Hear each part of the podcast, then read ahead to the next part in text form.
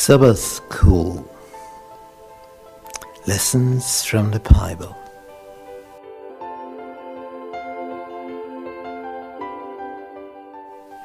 Deuteronomy Present Truth in Deuteronomy. This book is the most important book of Moses.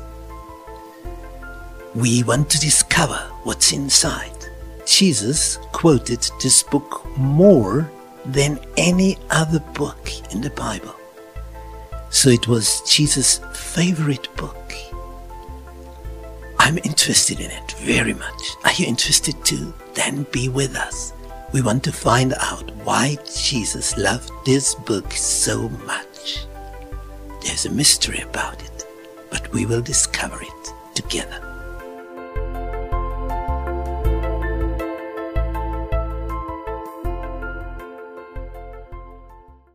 Sunday, the book of the law.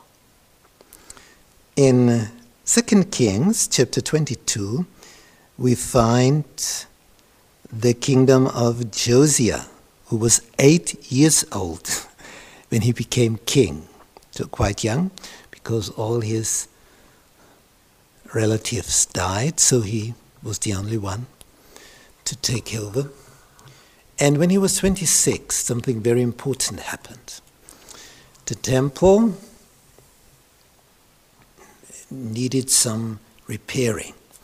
And when working there, something special was found. It was the book of Deuteronomy. The scroll was found in the temple, among other things.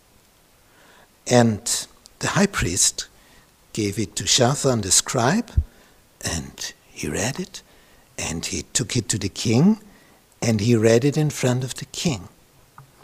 And when the king heard this reading, he rent his clothes, we read in verse 11.